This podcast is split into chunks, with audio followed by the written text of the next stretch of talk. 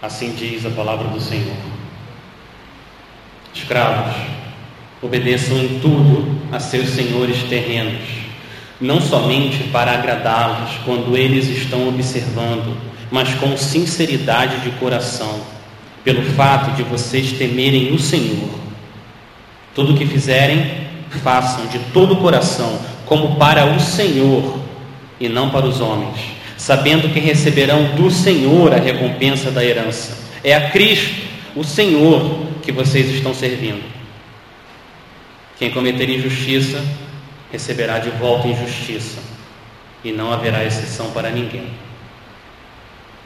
Senhores, deem aos seus escravos o que é justo e direito, sabendo que vocês também têm um Senhor nos céus. Amém. Vamos orar mais uma vez.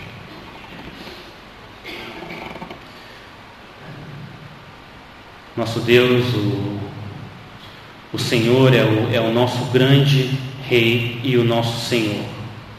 É a Ti, Pai, que a gente serve.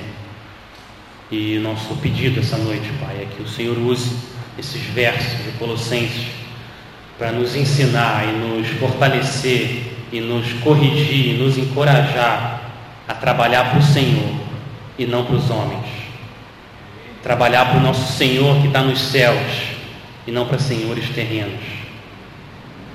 Pai, nos dê sinceridade, nos dê fidelidade, nos ajuda a trabalhar olhando para a eternidade, para a recompensa que o Senhor tem preparado para todos aqueles que vivem em arrependimento e fé em Jesus Cristo. A gente ora e agradece em nome do Senhor Jesus. Amém. Amém. Colossenses 1,15 diz que todas as coisas foram feitas por Jesus e para Jesus. E todas as coisas incluem o nosso trabalho, inclui a atividade que a gente faz no nosso dia a dia, inclui o que você faz, seja no hospital, numa escola, numa empresa, numa igreja, na rua, em casa, todas as coisas, tudo que você faz, o Senhor Jesus chama eu e você para a gente fazer por Ele, ou seja, independência dele e para Ele, para mostrar como Ele é grande, como Ele é glorioso. Esse é o chamado do Senhor para nós. O trabalho, o trabalho, trabalhar é uma invenção de Deus. Deus é um Deus que trabalha. Você acabou de ouvir o capítulo inteiro, Gênesis 1. Deus é um Deus que trabalha, Ele cria, Ele modifica, Ele transforma. Esse é o nosso Deus. Se você continua lendo, capítulo 2, verso 15, fala que Deus colocou o homem e a mulher no jardim do Éden. Para quê? Para cuidar do jardim e para cultivar o jardim. Ou seja, ou seja, antes do pecado, o homem já era chamado a trabalhar. Meus irmãos, o trabalho não é uma punição. Trabalho é uma bênção que o Senhor nos dá para a gente glorificar, para a gente refletir o caráter dele através do nosso trabalho. Antes de Gênesis 3, antes da queda, o homem já trabalhava. Mas o fato é, hoje nós vivemos no mundo depois de Gênesis 3. O que significa que o nosso trabalho hoje envolve sofrimento e suor. Por quê? Porque na nossa rebeldia contra o Senhor, a terra foi amaldiçoada. E agora, o nosso trabalho envolve sofrimento e suor. O trabalho continua sendo bom. O trabalho em si, ele continua sendo bom. Mas por causa do pecado, nós temos que lutar contra a nossa tendência de sermos ociosos e preguiçosos e contra a nossa maldita tendência de trabalhar para nossa glória e não para a glória do Deus único. E esses versos de Colossenses nos ajudam a fazer isso. Eles nos ajudam a responder essa pergunta: como que eu trabalho para a glória do Senhor? Como? Como que eu ajo de uma maneira no trabalho para cumprir o propósito de Deus, de glorificar o Filho dele através do meu trabalho? Como que eu faço isso? E é isso que esses versos respondem. Mas antes da gente entrar nessa passagem, a gente precisa lidar com uma crítica que é feita à palavra de Deus. E muitas vezes essas pessoas que atacam a palavra de Deus vão usar esses versos para dizer que a Bíblia defende a escravidão. Onde já se viu, que absurdo! Como que você pode em 2018 acreditar num livro desse que defende a escravidão? E as pessoas atacam a palavra de Deus. Então a gente precisa lidar com essa questão. Primeira coisa importante, meus irmãos, que a gente tem que ter em mente, quando você lê a palavra escravo, escravidão na Bíblia, ela não é a mesma coisa que uma pessoa, quando ouve hoje essa palavra escravidão, essa pessoa entende. São coisas bem diferentes. O tráfico de escravos praticado no século XVI e no século XIX não é a mesma coisa do que a escravidão que era praticada no Antigo Testamento e a escravidão que era praticada numa época do Novo Testamento, durante o Império Romano. São coisas diferentes. Primeiro, quero fazer alguns comentários. Primeiro, a Bíblia proíbe explicitamente o tráfico de escravos.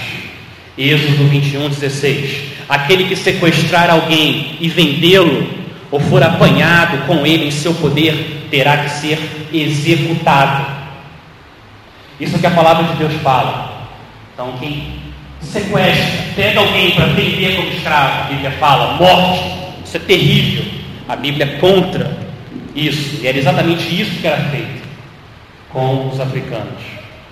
Deus condena essa prática. Segundo, a escravidão na Bíblia, muitas vezes, era um acordo econômico um acordo voluntário, não era uma imposição feita à pessoa. Existem registros de médicos, professores, advogados que se colocavam como escravos de uma família que tinha posses, para eles terem moradia e comida.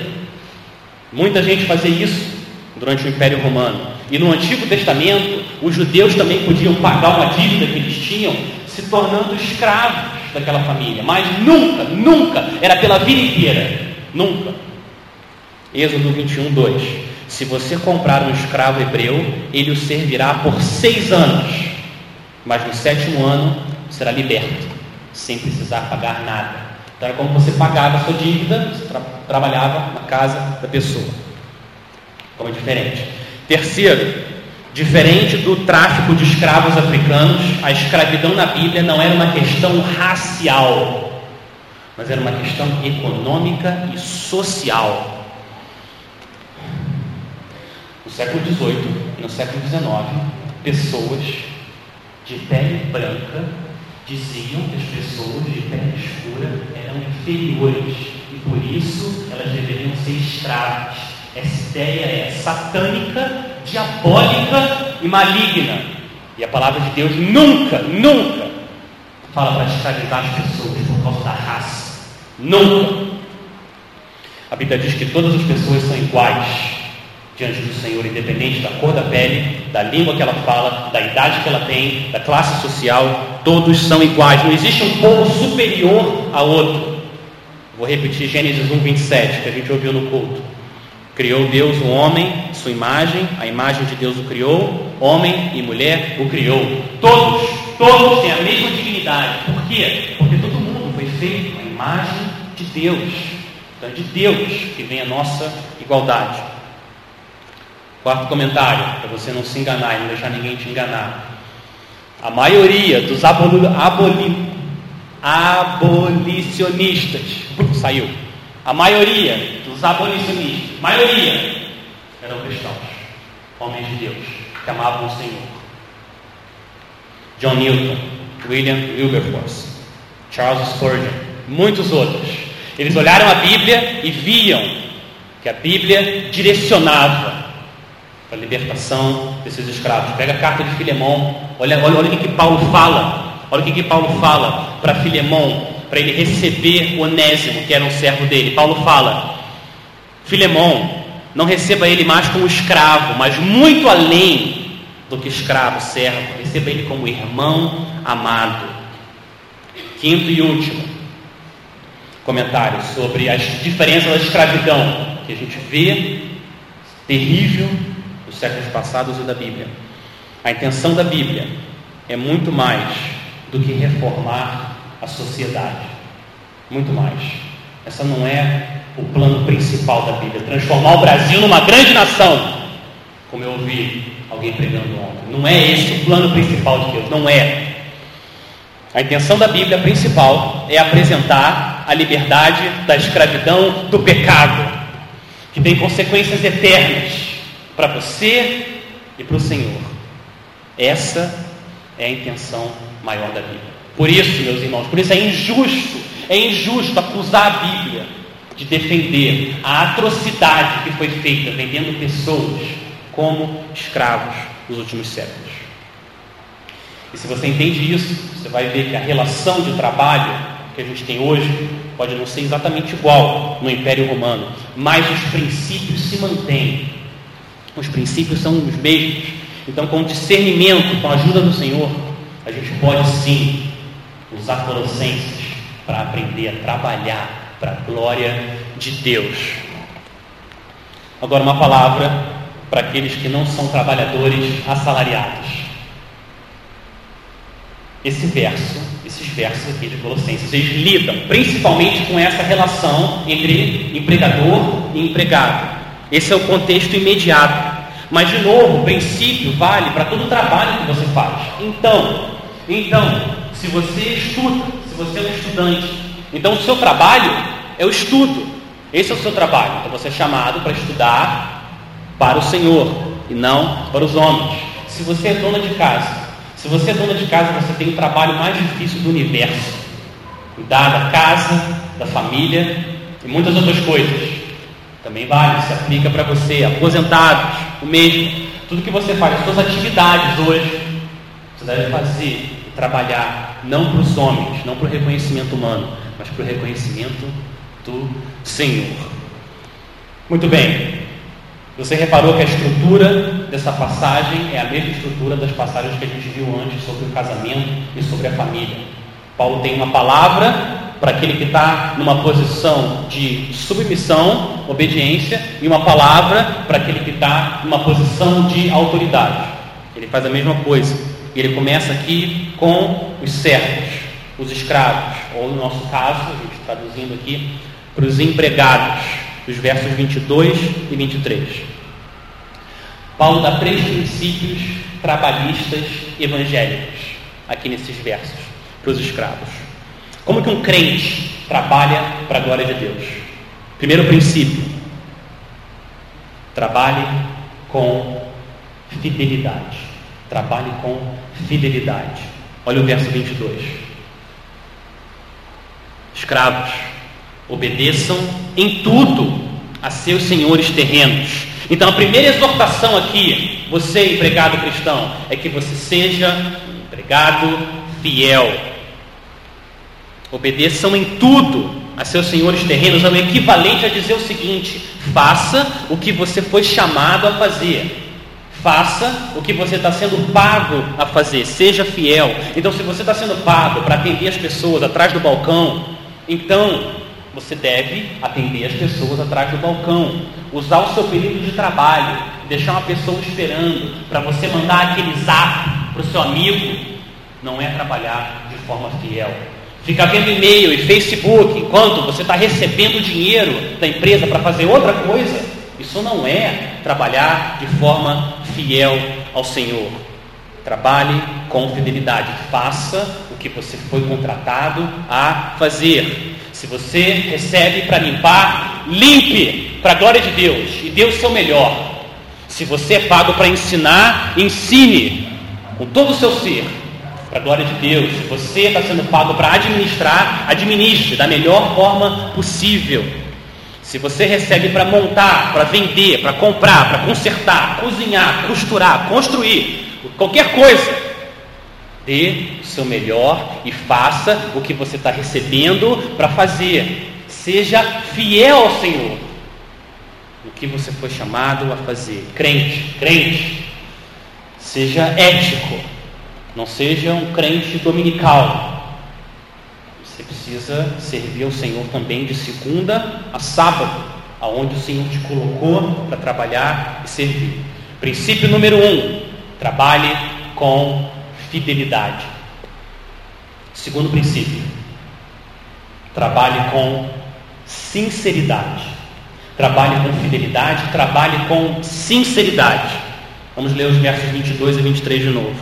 Escravos, servos, obedeçam em tudo a seus senhores terrenos, não somente para agradá-los quando eles estão observando, mas com sinceridade de coração. Pelo fato de vocês temerem o Senhor, tudo o que fizerem, façam de todo o coração, como para o Senhor e não para os homens.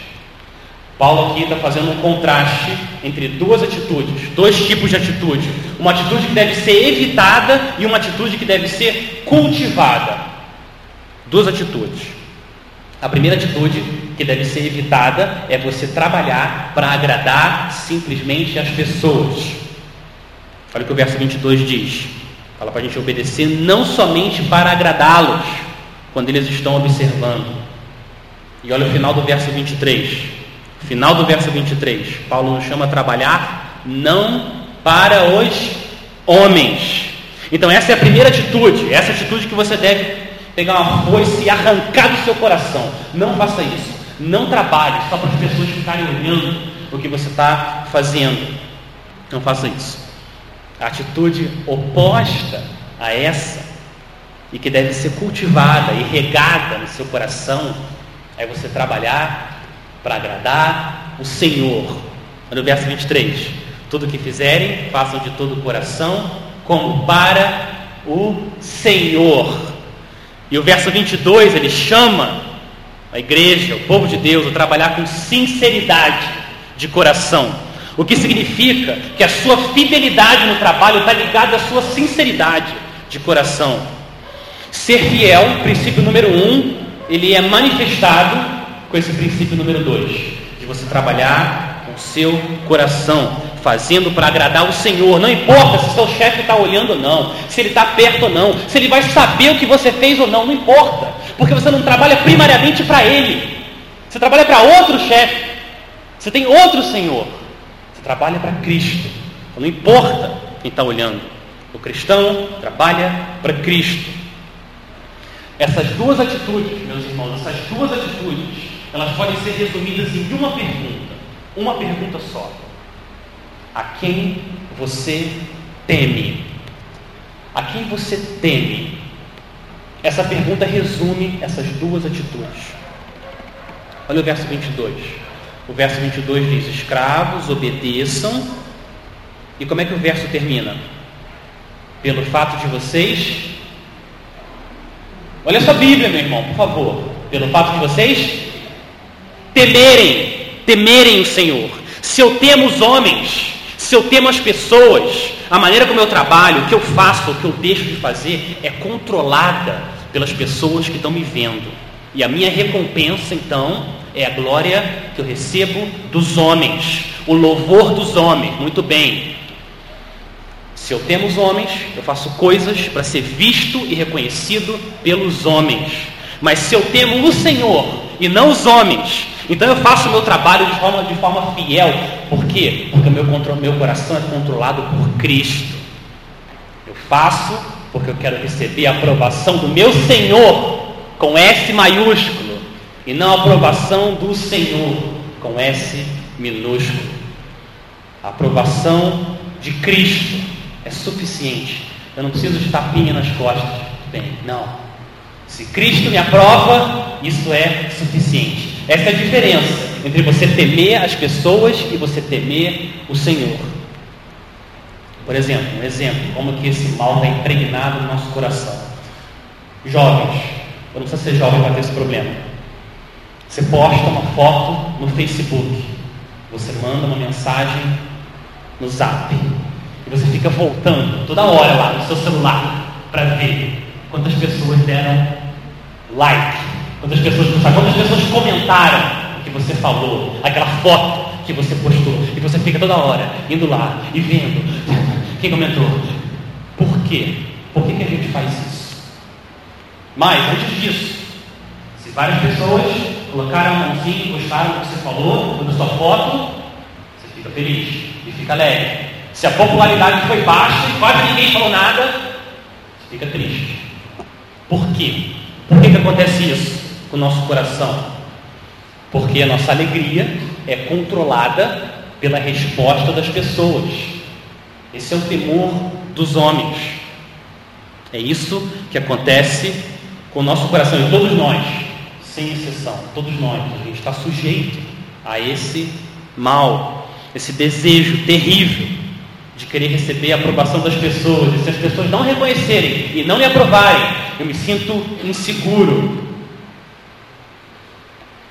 A gente precisa então diagnosticar, aprender a diagnosticar esse problema no nosso coração e usar as armas que o Senhor nos dá para combater esse mal do temor aos homens. Como que você faz isso?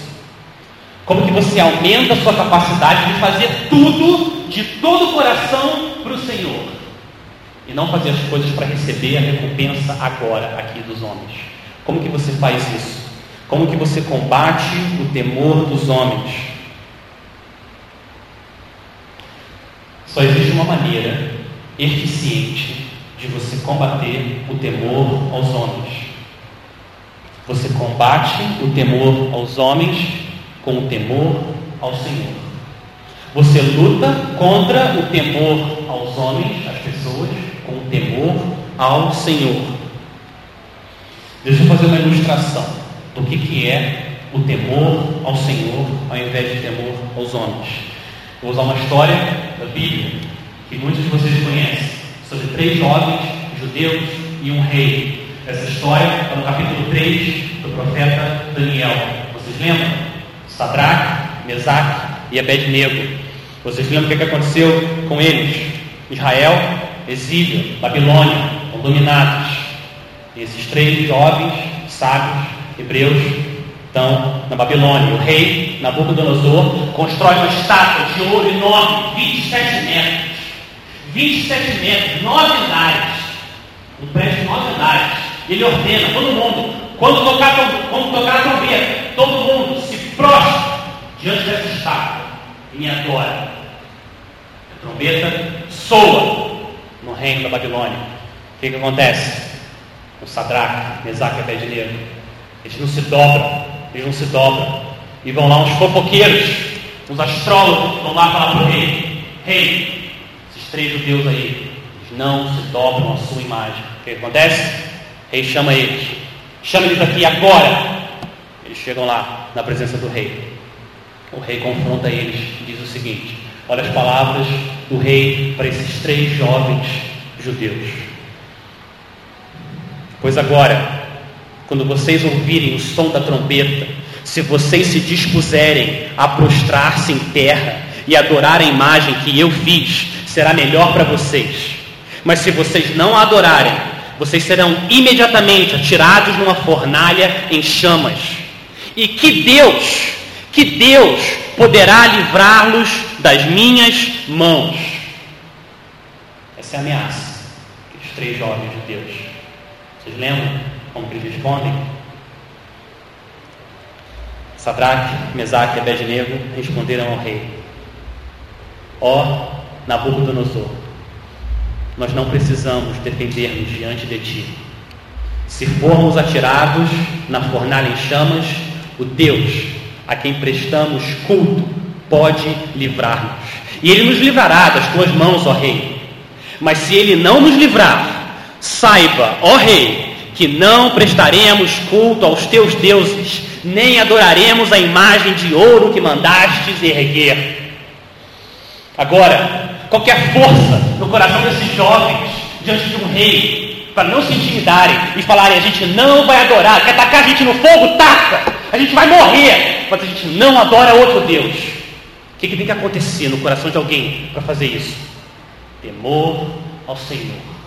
Ele prefere morrer, ser queimado, do que não agir com fidelidade e sinceridade ao único Deus verdadeiro. Essa é a beleza da glória, do temor ao Senhor. Fidelidade sincera a Deus. Eles estão tão seguros no amor de Deus, eles não precisam se dobrar aos homens. Provérbios 29 e 25 diz: Quem teme o homem cai em armadilhas, mas quem confia no Senhor está seguro. Está seguro. Agora, seguro não necessariamente nessa vida. Você ouviu o que eles disseram? Eles não sabiam se Deus ia livrar eles ou não. Eles não sabiam disso. Mas eternamente seguros, seguros no amor de Deus. Vocês vão me matar ou não, não importa, mata. Mas eu vou temer ao Senhor, eu vou honrar a Ele. Tudo bem? Esse é o que? Como? Quer dizer, o que, que você tem que fazer para não temer os homens? E você precisa temer mais ao Senhor. Agora a pergunta é: como que você aumenta o seu temor ao Senhor? Me fala, na prática, o que, que eu faço para aumentar meu temor ao Senhor? Como que Deus aumenta na minha mente e as pessoas ficam menores? Eu fico mais controlado pelo Senhor e menos controlado pelas pessoas. Como que eu faço isso? Essa aqui é a pergunta de um milhão de dólares. A gente pode fazer muitas coisas, mas a principal, uma das principais coisas que você deve fazer para aumentar o seu temor ao Senhor é você meditar na grandeza e na glória de Deus. Você quer aumentar o seu temor ao Senhor e ser menos controlado pelas pessoas na sua volta? Então você pega textos como Jeremias 10, versos 6 e 7, que diz o seguinte: Não há absolutamente ninguém comparável a ti, ó Senhor. Tu és grande, e grande é o poder do teu nome. Quem não te temerá, ó Rei das nações? Esse temor te é devido. Entre todos os sábios das nações e entre todos os seus reinos, não há absolutamente ninguém comparável a ti. E você fica meditando. Não há ninguém, ninguém como esse Deus. E você pega Isaías, capítulo 40. Diante dele, de Deus, todas as nações são como nada. Para ele são sem valor e menos que nada. Com quem vocês compararão Deus? Ele se assenta no seu trono, acima da cúpula da terra, cujos habitantes são pequenos como gafanhotos. E você vai lendo o texto assim, você vai meditando, e Deus vai crescendo no seu coração. E as pessoas que eram enormes, vão diminuindo. E você não usa mais as pessoas para ganhar um reconhecimento que você quer, para se sentir seguro. Não. Você para de usar as pessoas e você consegue amar elas de verdade. Porque você não faz as coisas por reconhecimento. Você faz por amor. Se elas reconhecerem ou não, não importa. Sadraque, Mesaque e Abednego tinham uma visão grandiosa de quem Deus era. Eles viveram para a recompensa eterna do Senhor, e não é recompensa temporária que os homens podem nos dar aqui. E isso, meus irmãos, nos leva para o nosso terceiro princípio trabalhista evangélico. Como que você trabalha para a glória de Deus? Primeiro, trabalhe com fidelidade. Segundo, trabalhe com sinceridade. Terceiro, trabalhe para a eternidade.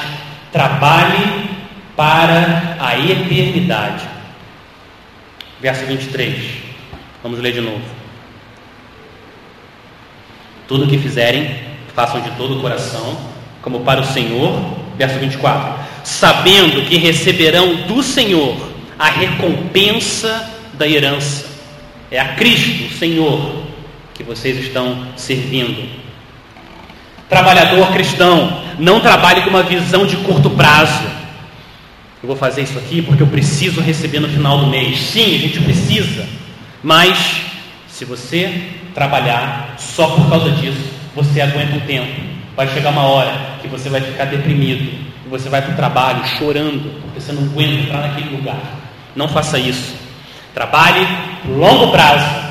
Trabalhe olhando para a eternidade, para a recompensa maior. Não para o simples pagamento no final do mês mas para a recompensa que o Senhor dará na eternidade.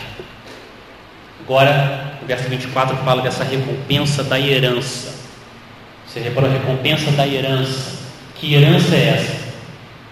Que herança que você vai receber? Um pedaço de terra? em Sumaré, ou Campinas, ou Paulínia, o que é essa herança? É uma fortuna de alguém?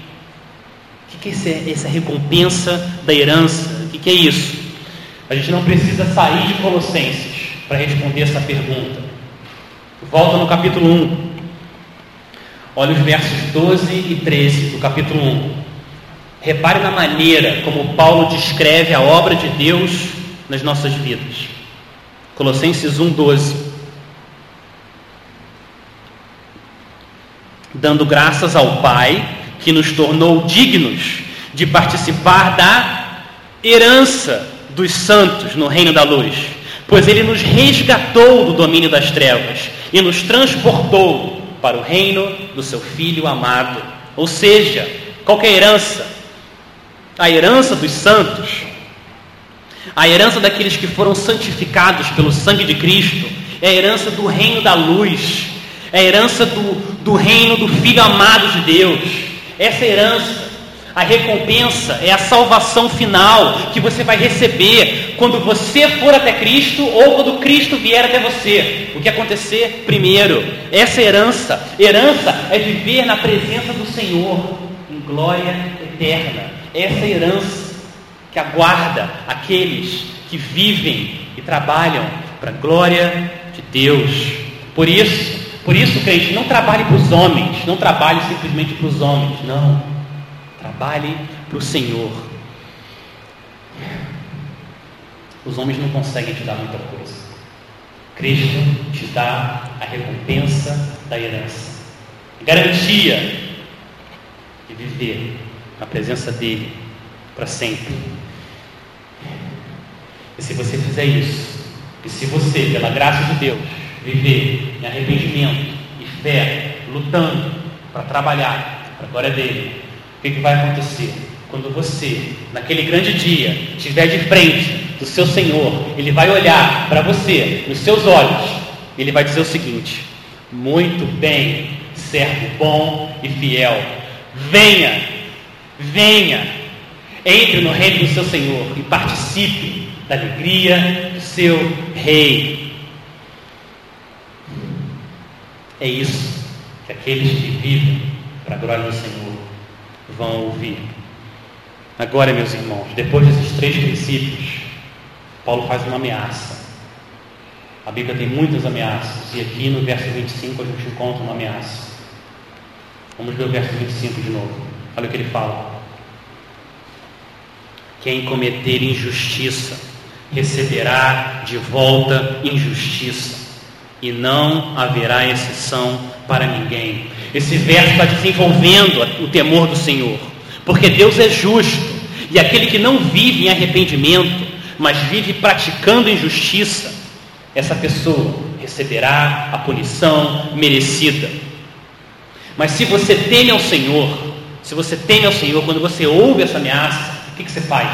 Você corre em direção ao Senhor e você clama ao Senhor: Ó oh, Senhor, me mantenha perto de Ti, não deixe me afastar do Senhor.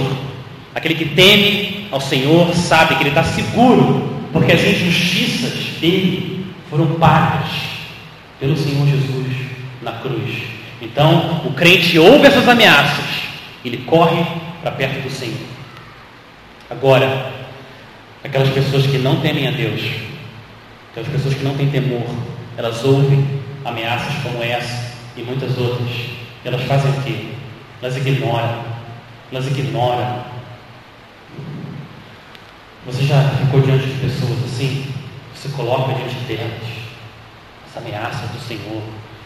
E não tem temor. Elas ignoram. Elas acham que elas podem viver praticando pecado, praticando injustiça, quebra a lei do Senhor dia após dia, sem arrependimento, e acha que vai ficar tudo bem, porque Deus é amor e Ele não vai punir ninguém. Essa é a pior situação espiritual que uma pessoa pode se encontrar. Falta de temor ao Senhor.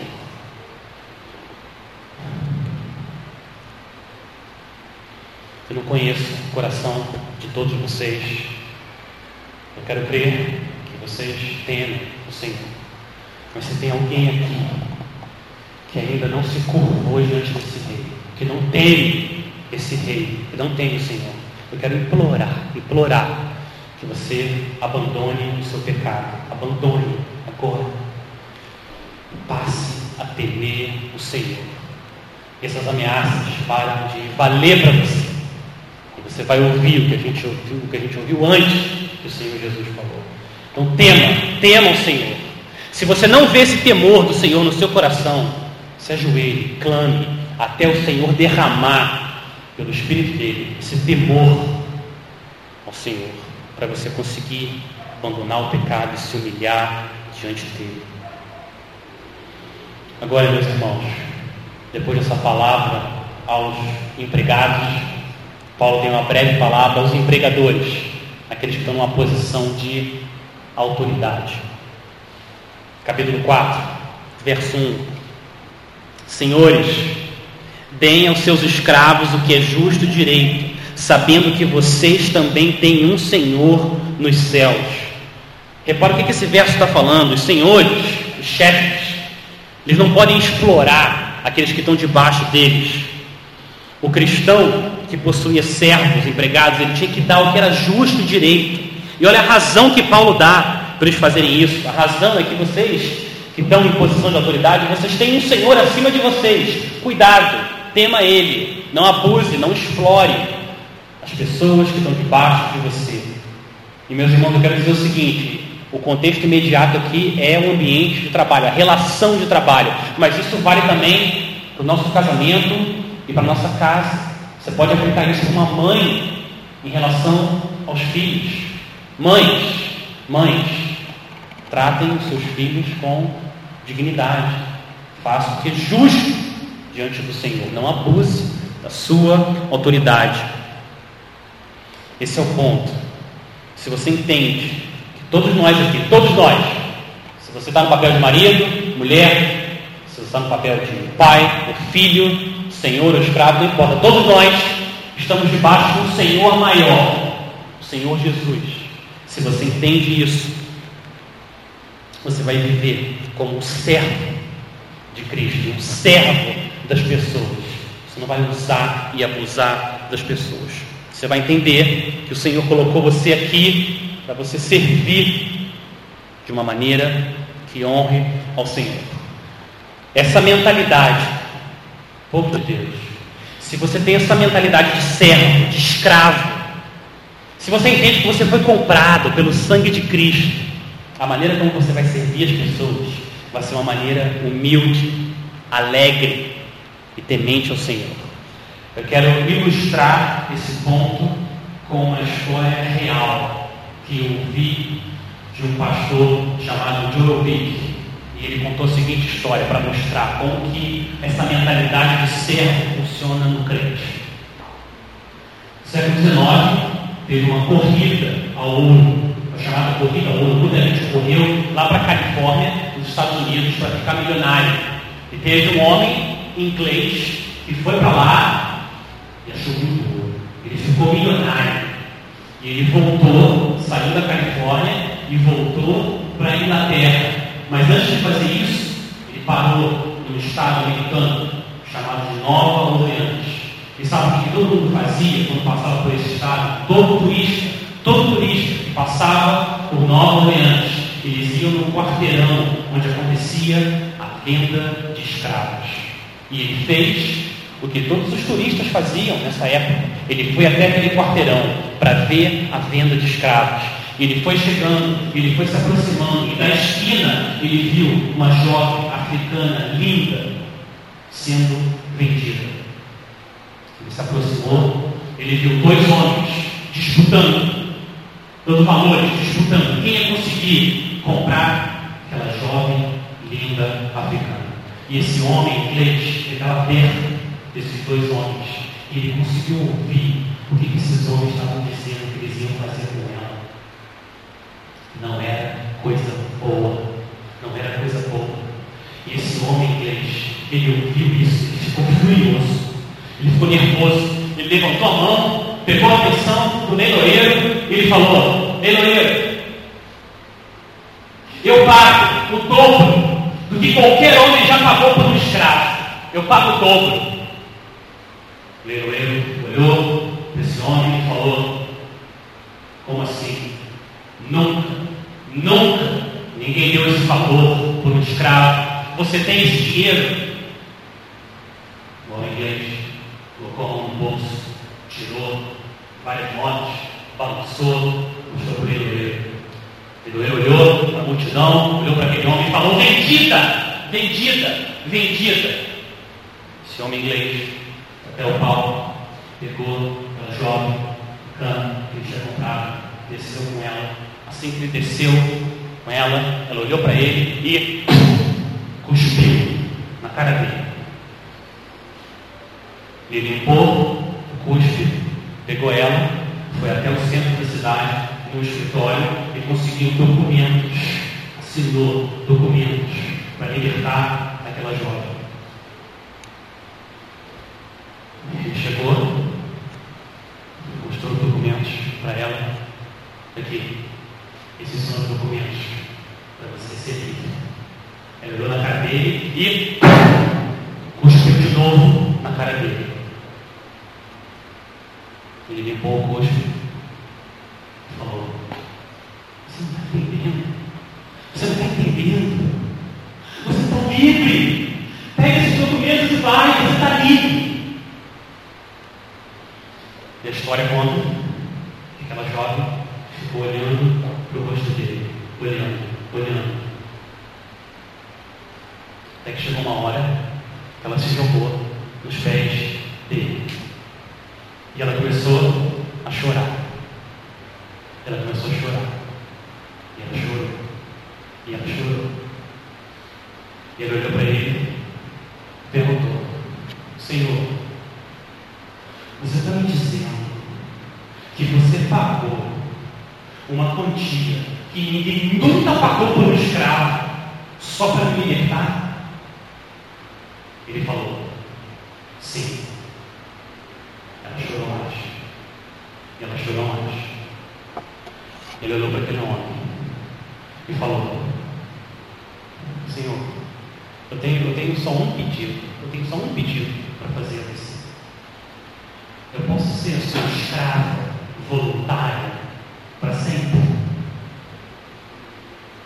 Meus irmãos, essa é uma ilustração exata de quem nós somos diante do Senhor, os servos. Porque você pegou do Senhor, e você pegou do Senhor, e você pegou do Senhor, e você cuspiu na cara dele, muitas vezes. E o Senhor limpou o cuspe, e ainda assim sofreu e morreu no seu lugar. E pagou um preço que ninguém nunca pagou, milhões de vezes mais. E qualquer pessoa ia ser capaz de pagar, só para te libertar. E quando você entende isso, que você foi liberto, liberto pelo sangue de Cristo, o que, que acontece? Você está livre do pecado, mas agora você está presa ao Senhor. Você não quer mais sair de perto de Cristo. Como é que você vai deixar de amar aquele que tanto te amou? Como é que você vai deixar aquele que deu a vida por você? Agora a sua vida é dele. E você se torna um escravo, uma escrava voluntária do seu Senhor. Essa é a vida do cristão. É assim que o crente vive. Escravo daquele que pagou pela liberdade dele. Meus irmãos, o servo de Cristo pensa o seguinte, eu concluo dizendo isso. O servo de Cristo tem a seguinte mentalidade, essa é a mente dele. Eu não trabalho para senhores terrenos, eu trabalho para o Senhor dos senhores. Eu trabalho para o rei, e o rei me colocou aqui, e eu vou trabalhar para a aprovação dele. Se o meu chefe vai reconhecer ou não, importa. Se meu marido vai reconhecer ou não, não importa. Se os meus filhos vão reconhecer o que eu faço, não, não importa. Não importa, porque eu trabalho para o meu rei, é para ele, o meu Senhor, que eu trabalho. Essa é a mentalidade do crente. Ele foi liberto, liberto da escravidão do pecado. Se você tem essa mentalidade, o que, que acontece? Você para de se comparar com as outras pessoas no seu trabalho. Você não precisa se comparar com aquela pessoa que ganha mais. Você não precisa mais desejar no coração aquilo que a pessoa tem ou o cargo que ela tem e você não. Por quê? Porque você entende que o Senhor te colocou ali e Ele é soberano, Ele te ama. Então você vive para ser fiel a Ele. Você trabalha com sinceridade a Ele. Você não precisa mais definir sucesso como o mundo define sucesso. O quanto você ganha, o seu cargo, o número de pessoas que você influencia, não. Você abandona essa ideia falsa de sucesso. E agora a definição de sucesso para você é trabalhar para o rei. Não importa onde você está, você trabalha para o rei. Esse é o sucesso. Você ser fiel e sincero ao rei. E você entrega os resultados ao que você fizer a ele. E se você trabalhar dessa forma e viver com a ajuda dele, dessa maneira, o que vai acontecer é que você vai receber no final, na eternidade, uma coisa que só o Senhor pode te dar. É Ele olhar para você e dizer: Muito bem, servo bom e fiel.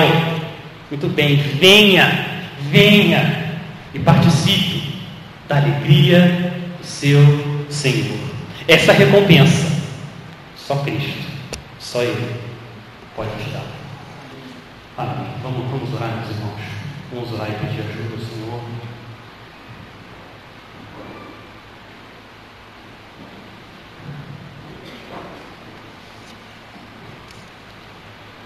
Pai, a gente precisa do Teu poder, poder do Teu Espírito, para a gente trabalhar, não para a glória dos homens, mas trabalhar para a glória do Senhor. A gente precisa do Teu poder, do Teu Espírito, para o nosso coração se encher de temor ao Senhor e não temor às pessoas. Nos ajuda, Pai, nos ajuda a trabalhar, a servir com essa mentalidade de fidelidade ao Senhor, sinceridade ao Senhor, olhando para a nossa recompensa eterna que nosso Senhor Jesus tem reservado para todos aqueles que amam a Ele. Abençoa, Pai, teu povo, em cada atividade, cada chamado, cada vocação, cada trabalho aqui representado, Pai. Que a gente possa trabalhar para a tua glória, a glória do nosso Senhor nos céus. No nome dele que a gente ora. Amém.